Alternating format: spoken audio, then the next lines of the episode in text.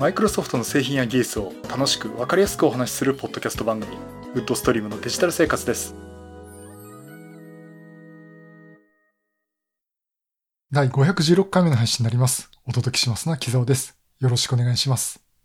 はい第516回目になります。この配信はクラウドファンディングキャンファイのファンクラブにより皆様のご支援をいただいて配信しております。今回も安井さんはじめ合計8名の方にご支援いただいております。ありがとうございます。ご支援の内容に関しましては、この番組のウェブサイト、windows-podcast.com でご案内しております。もしご協力いただけるでしたらよろしくお願いします。また、リスナーの皆さんとのコミュニケーション場として、チャットサイト Discord にサーバーを開設しております。こちら、ポッドキャスト番組、電気屋ウォーカーと共同運用しております。よかったら参加してみてください。Discord サーバーの URL は番組ウェブサイトにリンクが貼ってあります。はい、ということで、今年最後、2019年最後の配信になりました。まずあの、お聞きいただいている皆さん、今年も1年間聞いていただきましてありがとうございます。あの、皆さんね、聞いていただけるおかげで、今年もほ、ほぼ毎週、えー、配信することができました。またね、来年も頑張っていきたいと思っておりますので、よろしくお願いします。さて、えっ、ー、と、今、今年最後の配信ということで、まあお話的にはですね、2019年を振り返るってことで、あの、今年の1月からの配信をざーっと振り返ってですね。まあ、それに加えて雑談もして、た、というような内容の話をしたいなと思っております。で、その前にですね、一つあの、ディスコードの方の、まあ、ディスコードのね、さっき言った電気屋岡と共同コミュニティでやってるんですけども、えそちらのですね、ウッドストリームのネタ探しという、この番組の、まあ、なんかネタを私から提供したり、なんか、ネタ、話題にしてほしいことをね、言ったりというような部屋があるんですけども。なんか半ば最近あの、IT ネタを普通に書く部屋になっちゃってるんですけども、まあ、それでもね、いろいろと私はそこから拾ってね、お話できればなと思うんですが、えっ、ー、と、ちょっと前にですね、あの、ハードディスクの、えー、漏洩の事件、破棄したハードディスクがそのまま出回ってしまって、情報漏洩が発生したという事件がありました。まあ、その話題についてですね、ちょっと、えー、そちらの部屋でですね、話も出てまして、まあ、あの、私としてもこれ、前もこんな話したんですよなんていうこと言ってたんですが、えっとですね、まあ実際その破棄するハードディスクをきちんと消しましょうという話ですね。ホワイトニングって言ってますけども。その消すっていう行為をどんな風にやってますっていうようなことをね、お話しました。あと具体的にも物理的に破壊するとかね、えー、そういう話をしてまして。で、この話をしたのが9年8ヶ月前のですね、第173回でえ、ハードディスクのホワイトニングという話をしています。まあ、この当時ですね、やっぱり実際会社でそういうハードディスクのホワイトニング自体をやってたっていう、あの、まあ、捨てるやつをですね、こんな風に捨ててます。あと自分の家ではこんな風にしてますとかね、えー、そんな話をしましたんで、あの、もし興味のある方はですね、まあ、今でもですね、そんな古い話ではないんで、ホワイトニングについてはですね、173回という超バックナンバーを聞いていただければなと思っております。さて、あの、それ以外にですね、非常にあの興味のある記事が出まして、これね、フィクサーという会社の佐藤さんっていう方が、え書かれた記事で、マイクロソフトのクラウドサービス、Azure ですね。Azure のハードディスクってどうやって捨ててんでしょうっていうお話についてなんかマイクロソフトに聞いてみたという話を、記事を上げています。これ、タイトルがですね、このブログ自体は、あ、これリンク貼っておきます。あの、ぜひ見ていただければなと思っております。これフィクサーの会社なのかな？でもあの、投稿記事にはね、フィクサーインクって書いてありますんで。えー、こちらの方でですね、タイトルが、データセンターから生きて出ることはない。Azure 廃棄クラウドの行方を追ってみたというタイトルの記事が上がっています。これ実際12月24日に記事を書いて、26日に1回更新をしてますけどね。えー、というお話なんですが、これ実際この佐藤さんという方が、マイクロソフトの Azure のデータ破棄ってどうやってんだろうっていうことで、実際マイクロソフトに聞いてみたというお話をされています。で、あの、マイクロソフトの方で、その Azure のね、まあ、たくさんハードディスク動いてるわけですよ。で、その内容を、例えばハードディスク壊れてしまいました。もう捨てるしかないですよね。まあ、そういった場合にどうやって処分をしているかということなんですが、これマイクロソフトのね、文面そのまま上げますと、Azure インフラストラクチャーは ISO27001 HIPAA FED RAM これ、フェドランプっていうのかな ?FEDRMP、SOC1、SOC2 など、国際的かつ業界固有の広範なコンプライアンス基準に適合するように設計及び管理されています。また、オーストラリアの IRAP、英国の G クラウド、シンガポールの MTCS など国、地域に固有の標準にも適合します。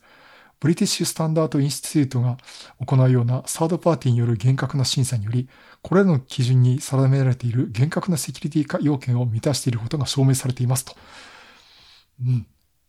こういうふうに言われてるんですね。まあまあ、ちゃんとやってるぜということなんですが。で、あの、ここでですね、まあ、詳しくこの記事見ていただければと思うんですが、二つあの疑問が上がってて、ハードディスクなどの記録機器はどのような手段で破棄されているのかということと、破棄の管理プロセスはどうなっているのか、また破棄の記録はどのような形で何年間保持保持されるのかということをね、まあ、実際マイクロソフトに聞いてみたということです。で、まあ実際あの、マイクロソフトの方から、えー、回答いただいたのは、まああの URL とかを見せてこれに該当しますよということと、あとあの内容は公開情報のため、まあ記事にしても OK ということでお話を書いていただいています。ということで、そのまま私も、あの、ちょっとかいつまんでね、お話をしたいと思いますが、えっとね、まずハードディスクなどの記録機器はどのような手段で破棄されているのかっていうと、マイクロソフトのですね、沢まどかさんっていう方がおられるんですね。プレゼン関係の本とかも出されてる。まあ非常にあの、マイクロソフトは有名な方なんですが、ちなみにあの、澤さん私もお会いして名刺交換したんですけど、澤さん私の名前知ってましたね。あ、時々、あ、っていうかよくお名前見かけますねって言われました。いやもう恐縮ですって話をしてたんですが、この澤さんっていう方は、実際プレゼントかっていうことでも有名なんですが、これマイクロソフトテクノロジーセンターのセンター長を務めています。マイクロソフトの中ですごく数少ないデータセンターを案内できる人なんですね。あの、もう、もうね、超、超すごい人なんですね。うん、で、まあ、この方が以前あの、2016年ですけど、実際そういったね、データの扱いとかっていうところで、Azure で使っているデータセンターのハードディスクなどの記憶媒体の破棄の方法についてですね、ちょっと触れてるスライドがありまして、その中でデータセンターからメディアが生きて出ることはないと。つまり動いてる状態ではもう絶対外出ないということと、あとはそのメディア、情報機器ですね、そのハードディスクなんかは4つに分解して別の国で処理しているっていうことで、まあ、ある程度こう分散して処理をしてるっていうことで、まあ、例えばですね、まあ、あの、まあ、私の地元の今住んでる市の話なんであんまり言いたくないんですけど、そういったね、情報漏洩の事件っていうのは、まあ起きませんよということで、えー、お話をされています。それとあの、破棄プロセスどうなってるかっていうと、これ実際あの、マイクロソフトの方としても、詳しいことについてはお伝えできませんが、ということで、えー、っと、すみません、これ、ブログの記事でね、回答の内容を読み上げさせてもらうと、記憶媒体の破棄に関しましては、米国の NIST80088 Guidelines for Media Sanitation に従ってデータ消去または破棄を行っております。内部プロセスと詳細についてはお伝えすることは叶いませんが、非常に高いセキュリティで厳重にデータ管理を実施しておりますので、ご安心いただければ幸いでございますということで、あの、実際この佐藤さんの記事でですね、このサニタイズの方法について、消去、除去、破壊についてですね、まあ、実は表を書いて、これマイクロソフトの方から引用してるってことなんですが、え、書かれてます。ちょっとね、そちらの記事も見ていただければなと思っております。まあそういったところで、まあ重要ですよね。あのクラウド側のデータってどうやって破棄してんだろう。これはやっぱり Amazon であっても Google であっても同様だと思うんですね。あちなみに Apple は、あの、Apple はデータセンター持ってないです。あそこと、あそこのデータセンターを2つ使ってるっていう話を前聞いたことがあるような夢を見たいなってそんな話があるんですけども、あの、まあ、そこも今挙げた私の3社の中に含まれてますんで、やっぱりきちんとね、やられてるものだと思います。で、マイクロソフトとしても、こういうとこは、あの、きちんと管理してますっていうことと、こういったあの、社外の人間からの問い合わせに対してもですね、こうきちんと答えられるようになっているところで、もう安心して使ってくださいねという話になります。他の記事もいろいろ見てたんですけど、やっぱりその、ユーザーが使ったデータで、えー、もう使用が終わったものについては確実に初期化しますと。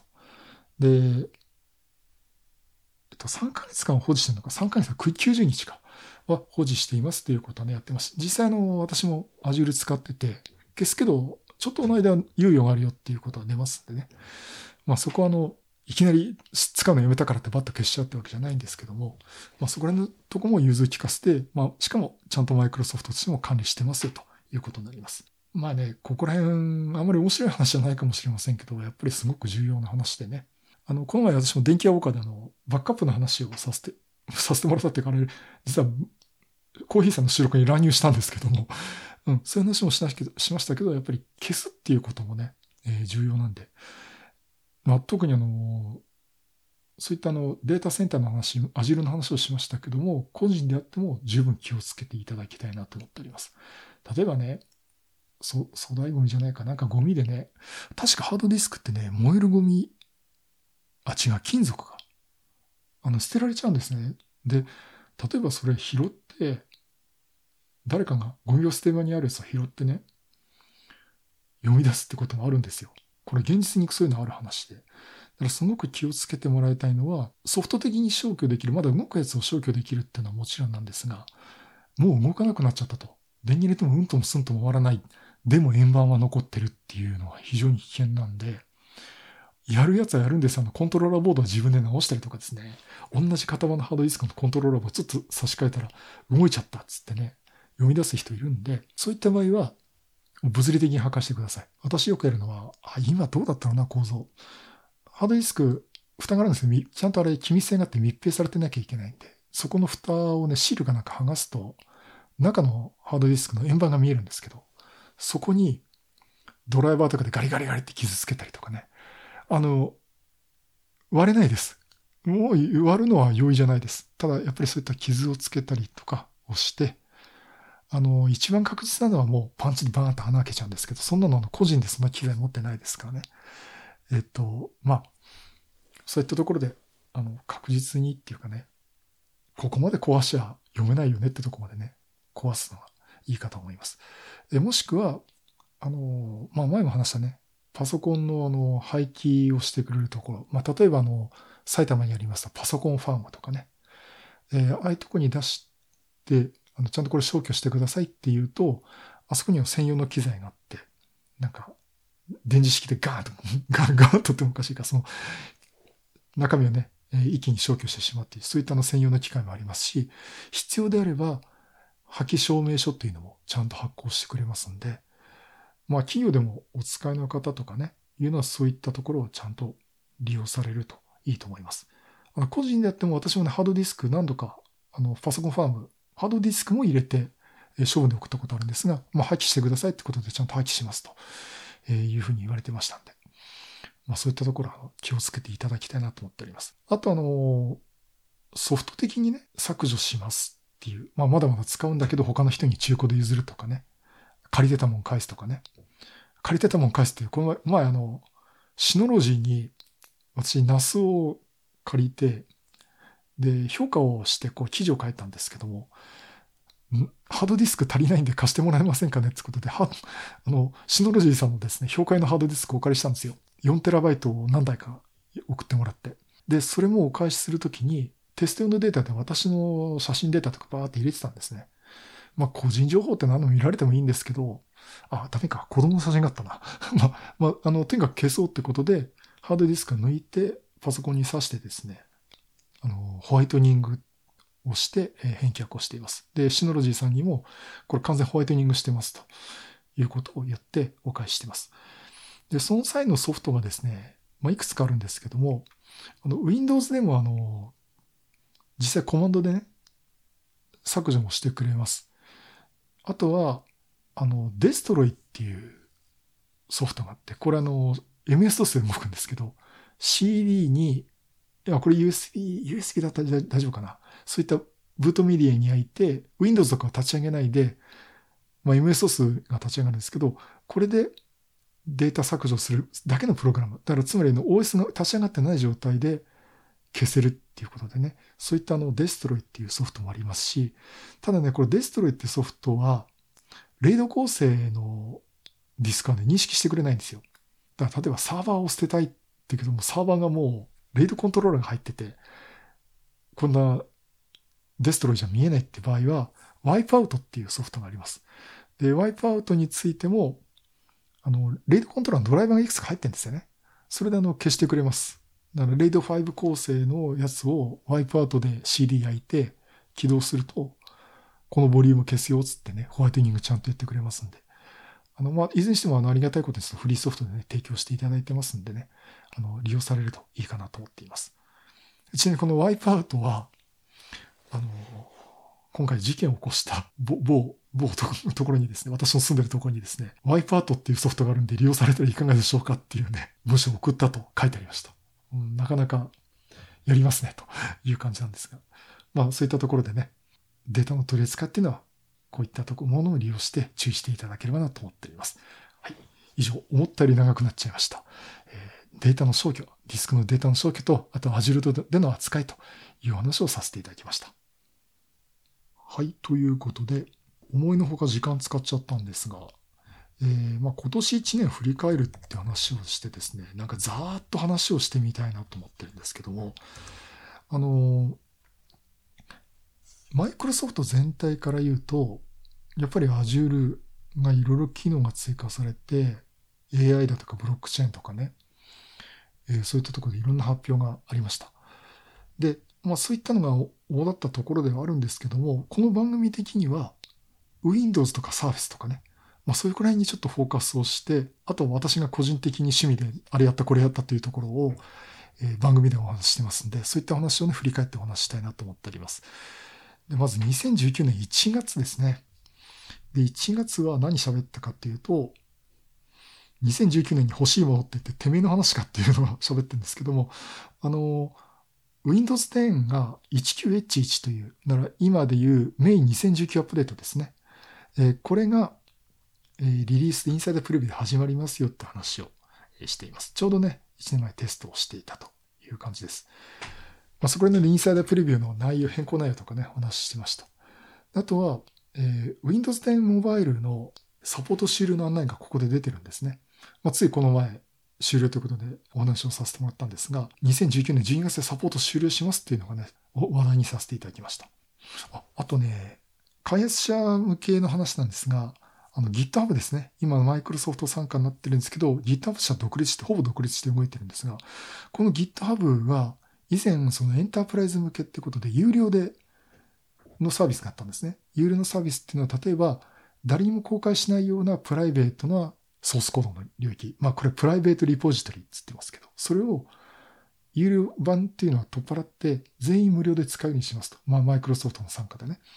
えー、という話を話題をさせてもらいました。これ実際あの私もソース公開しないんだけど GitHub にプログラムをね置いて使ってたりしてますんで、これすごくね、助か、助かったなって申し訳ないんですけど、えー、便利に利用させてもらっています。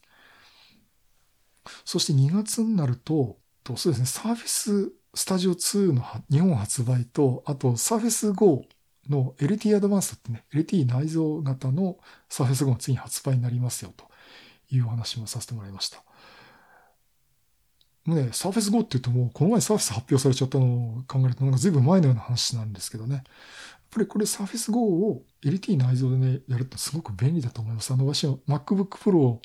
MacBook じゃねえや、iPad Air に今 SIM カードとしてセルラーモデル買いましたけど、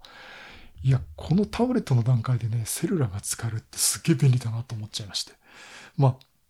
そういったところもあってね、やっぱりサーフェス Go でこれが使えるのね、やっぱり大きいかなと思っています。ちょっと遅れて出ちゃったっていうのはね、すごく残念なんですけど。でちなみにちょっと話それるんですけど、この前ドットネットラボで、あの、つもりんさんっていう方が来ていただいて、Windows のストアアプリとか UWP のアリステアっていうツイッタークライアントですね。それを開発された方なんですよ。その方がですね、レノボの ARM ベースのマシンを持ってきてたんですよ。あの、Windows on ARM ですね。だから、あの、皆さんそれ聞くと、Surface Pro X の話をすぐ思い浮かべると思いますけど、Surface Pro X はマイクロソフトがちょっとね、割と後に出してるんですね。すでにあの HP とかレノボからは出てて、でこれね、早いっつってるんですね。あの、ドリキンさんと同じこと言ってるんですよ。で、あの、ネイティブは早いし、普通にその32ビットアプリのエミュレーションをね、してくれるのは、なんかめちゃくちゃ早いんですよ、つって。何言い出したかって、サーフェス Go より早いんですって言うんですね。まあ、サーフェス Go もね、そんな高いスペックのマシンではないんですけども、それよりも全然早いってことでね、これいいですよって話をしていました。で、私も実際見て、あの、プロセスを見て、あ、これアームで動いてて、こっちはインテルのコードで動かしてるんだっていうのを見せてもらってね、結構パフォーマンスいいよって話をさせてもらいました。まあちょっとサーフェス Go でね、引き合いでそういう話も出てました。あとは、あ、面白い記事ありましたね。インターネットエクスプローラー技術的負担をも、技術的負債をもたらすかっていうことでね。まあ古い技術をいつまでも使ってるんかっていう話もさせてもらいましたし、あとは、来月、次、次が次あたりにですね、多分話題すると思うんですが、Windows 7のね、サポート終了がいよいよ迫ってきました。えー、っと、2020年1月14日だったかな。あの、ね、お店行くと、実作系のね、お店、例えばドスパラとか行くと、あの、窓目七海さんのポップアップのポスターがあって、あと何日って出てくると思いますが、えー、それがね、いよいよ1年ということで、窓目七海さんも卒業カウントダウンっていうことで、で、引き続き窓目東子さんが引き継ぎますっていう、なんか Windows 8のキャラクターのお二人どうしちゃったんだっていう話もあるんですけども、まあそういう話をね、させてもらいました。あとは、まあ2月はそんな感じだと3月ですね。3月は、お、これはね、あの番外編で、えー、写真とカメラの展示が CP プラス、これの2019ですね。えー、これに行ってきましたという話で、あの、マイクロソフトとは全然関係ない話を、ただ、ただカメラの話をしていました。まあ、あの、これツイッターとかでも言われたんですけど、リスナーさんからですね、木澤さん今回ノリノリですね、っていうことでね。もう、今でももうか、カメラとパソコン今半々ぐらいでやってるんで、パソコンってもね、ほとんどあの、写真処理とか、あの、画像処理とかもね、やってるんで、まあ、相当入れ込んでやってますんで、すごく面白かったし、結構勉強したところで行ったんでね、あの、私の師匠と呼べる方もですね、通称悪いお友達の方もですね、まあ、いちいち今回気楽に説明しなくてよくなったって言われまして、まあ、あの、すごく楽しめました。まあ、そんな話をしたのと、あと、ホロレンズ2ですね。これ発表になりました。で、これ今すでに買えるようになって、前々お話したのホロラボの中村さんとかも、もう実際実況何なのかって、もう事業にね、展開しようとしています。あとは、あ、イーザスデータリカバリってね、消したデータを復元するって、ついさっきも消す話しただろうけど、復元するっていうので、そういったアプリ、あのソフトがね、製品でありますっていうことで、えー、お話をさせていただいています。あとはそうだね、あの、この前、Seeing AI って iPhone アプリのね、画像を見せると音声で喋ってくる Seeing AI ですね。これが、えー、日本語版まだですけど出ますよっていう話を紹介させてもらいました。これも日本語版はすでに出てるんで、興味のある方はですね、ぜひあの、iPhone で Seeing AI っていうことを検索してね、ストアから落としていただ、使っていただければなと思っております。そして、あのー、これ3月から4月にかけてなんですが、シノロジーさんですね。さっきもハードディスク返したって話があるんですけど、返したってことは借りてたんですね。えっ、ー、と、シノロジーさんから DS1019 っていう2月に出たばっかりの5つのハードディスクが入る NAS があるんですね。ネットワーク形のストレージですけど。えっ、ー、と、これをですね、実際これの紹介と、えー、クラスタリングですね、2台をクラスタリングする High Availability っていうまあ、機能ですね。それの紹介とか。あと、この後、あの、アクティブバックアップでね、パソコン丸ごとバックアップしますっていう話をね、えー、紹介をさせていただきました。あとはなんだっけな。あ、レジリオシンクの話もしてますね。レジリオシンクって、あの、ちょうどグルドンの皆さんが Wi-Fi5 っていうあのアイドルグループが、まあ、残念ながら今解散してしまいましたけども、が、のライブを撮ってプロモーションビデオを作るっていうことで、その連絡手段でレジオルシンクっていう、まあ、P2P のですね、ソフトを使ってたんですが、これね、あの、シノロジーの NAS のアプリとしてもあるんで、NAS を使ってもいいですよというお話をさせていただきました。これ、あの、グルドン民の皆さんも何何かこう聞いていただいてね、あの、アプリ使ってみますっていうこと言っていただきまして、まあ、ちょっとお役に立てたかなと思っております。で、あの、4月から5月にかけてはですね、もう5月1日といえば今年の一番の話題だと思います。言語が変わりました。平成から令和に、えー、変わりました。あの、令和になって婚姻届出したっていうおめでとうい方もですね、ちょっとこれお名前控えます。本当にあの、おめでとうございますっていうところで、まあそういったおめでたい話もあったんですが、この令和については、マイクロソフトがこの言語をどうやって扱うかっていうことが前から話があって、じゃあここスムーズに切り替えられるかっていうとこで、えー、マイクロソフトのね、この改元対応っていうことについてお話をさせていただきました。これ割とね、あの、いろんな情報を、聞いたりとかですね、調べて、あの、お話をさせてもらいましたんで、今でもその割引とかの扱い方どうなってるのかなっていうのを気になる方はですね、去年の5月11日の配信のマイクロソフトの改元対応って第485回とかですね、そこらでも、辺でもお話をしています。あとは、Windows 10ですね。Windows Subsystem for Linux 2という話と Windows Terminal について、え、お話をさせてもらいました。これ、この時期にですね、あの、ビルドっていうマイクロソフトのイベントがあって、まあ、Apple で言えば WWDC みたいなもんなんですが、まあ、その中で、えー、Windows Subsystem for Linux 2というのが出ます。これ実はまだ正式には出てないです。正式に出るのは、来年の4月か5月だったよね、201h と言われてるバージョンの Windows 10で実装ということになるんですが、えー、こちらがですね、その Linux のシステムコールをエミュレーションするっていうことをやってたのが従来の Windows サブシステム Linux な Linux なんですが、今度は Hyper-V の考え方を持って、仮想環境でサブシステム上で Linux そのものを動かしてしまうっていうことで、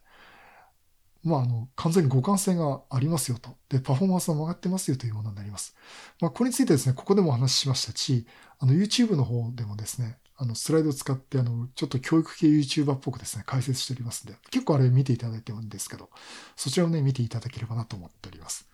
で、6月が、あ、6月はですね、あの、ネタが厳しくなってた時期で、えっと、Windows 10のお話としては、 Semi-Annual Channel っていう、その半年に1回出しますよっていう、 SAC と言われてるやつですね。それがあの、サック T っていうやつが廃止されましたという話をさせてもらってます。これサック T っていうサニセミアニュールチャンネルターゲテッドっていうことで、あの、Windows 10出した時に、最初に出すのは一般ユーザー向け。で、3ヶ月、4ヶ月間を置いてから公開っていうのが企業向けっていう。まあ、昔で言うとね、CB とかカレントブランチとかカレントブランチフォービジネスっていう分け方をしてたんですけど、それやるとかえってその企業の方が身構えてしまってすぐ使ってくれないってことで、そんなのやめてしまえと。リリースはもう全部みんなで一緒にリリースだよってことの SACT の廃止ということになります。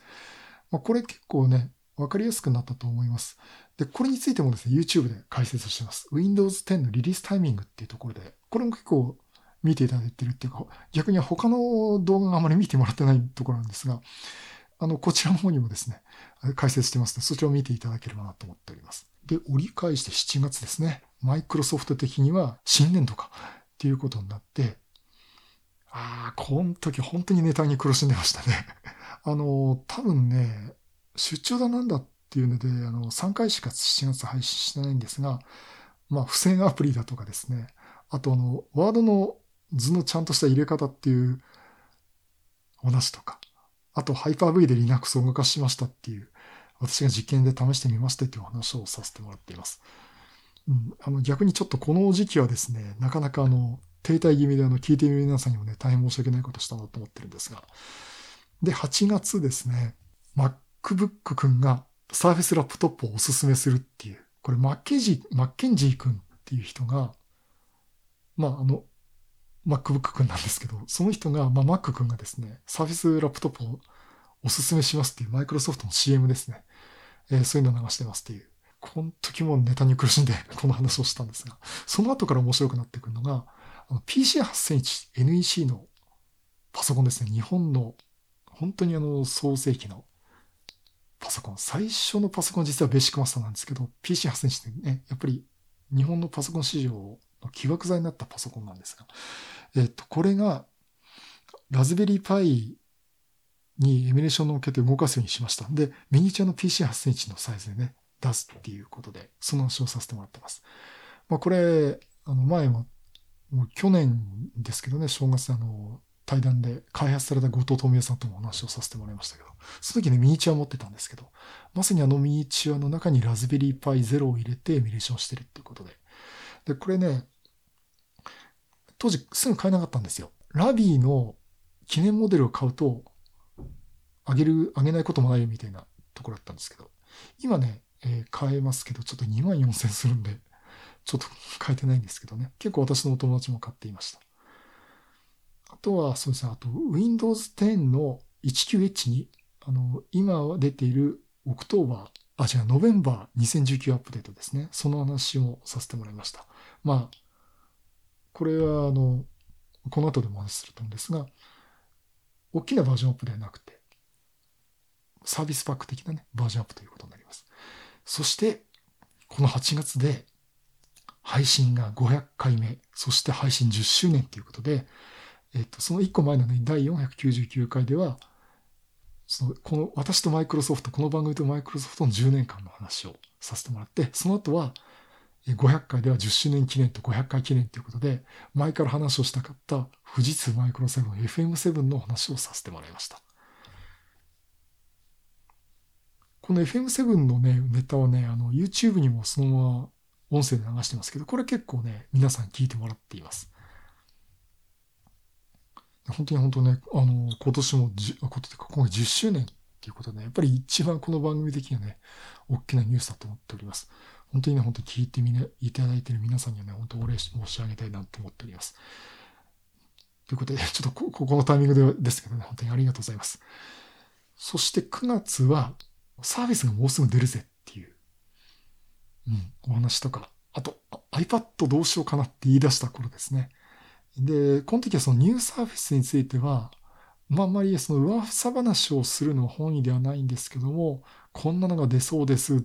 で、なんか二つ折りデバイスが出るなって噂が出るけど、そんなの出るわけないじゃんって言ってるのがこの頃の話ですね。はい。それで、そんな9月の後にですね、10月に、10月はいよいよこの番組本領発揮というところで、えマイクロソフトの発表会があって、ニューヨークで発表会がありましてですね、サーフェスの発表がありました。サーフェスプロ7、サーフェスラップトップ3、サーフェスプロ X、そして Surface Neo、Surface Duo、Surface Earbuds っていう新機種がね、発表されました。まあ、これについてはですね、実際これでも、この番組でもお話ししましたし、YouTube でもお話をスライドを使ってしました。サーフェスのアンバサダープログラムの方からですね、Twitter でありがとうございますっていう連絡もいただいたくらいなんで、まああの、皆さんにもね、本当見ていただいたと思うんですが、まあ実際ここでその、サーフェスの新シリーズ、まあ身近なところだとプロ7だとかラップトップ3っていう話もさせてもらいましたし、あとは日本発売予定にしていた Surface Pro X も日本で発売になりますよと。もう来月ですね、発売になりますっていう話をさせてもらいました。で、その後、Surface Laptop 3の15インチモデル、これヨドバシで見たんですけど、これいいじゃんっていう話をさせてもらいました。あのね、いいですよ。ね、値段もそんなにね、お買い得で、なんかすぐコストパフォーマンスが高いっていうかですね、そんなにびっくりするほど高い値段じゃないんで、うん、これはね、いいなと思っています。そして11月はトラックウォールの話とか、そういったデバイス系の話と、あとは Windows 10のノベンバー2019アップデートですね。これがついにリリースになったということで解説をさせてもらいました。あとはね、iPad Air 買いましたって、これ11月7日にですね、買ったんですけど、まあ iPad Air 買ったという話と、まあ、ここで動かすマイクロソフトのアプリとかね、そんな話も、したと思うんですあ、してますね。あの、しました。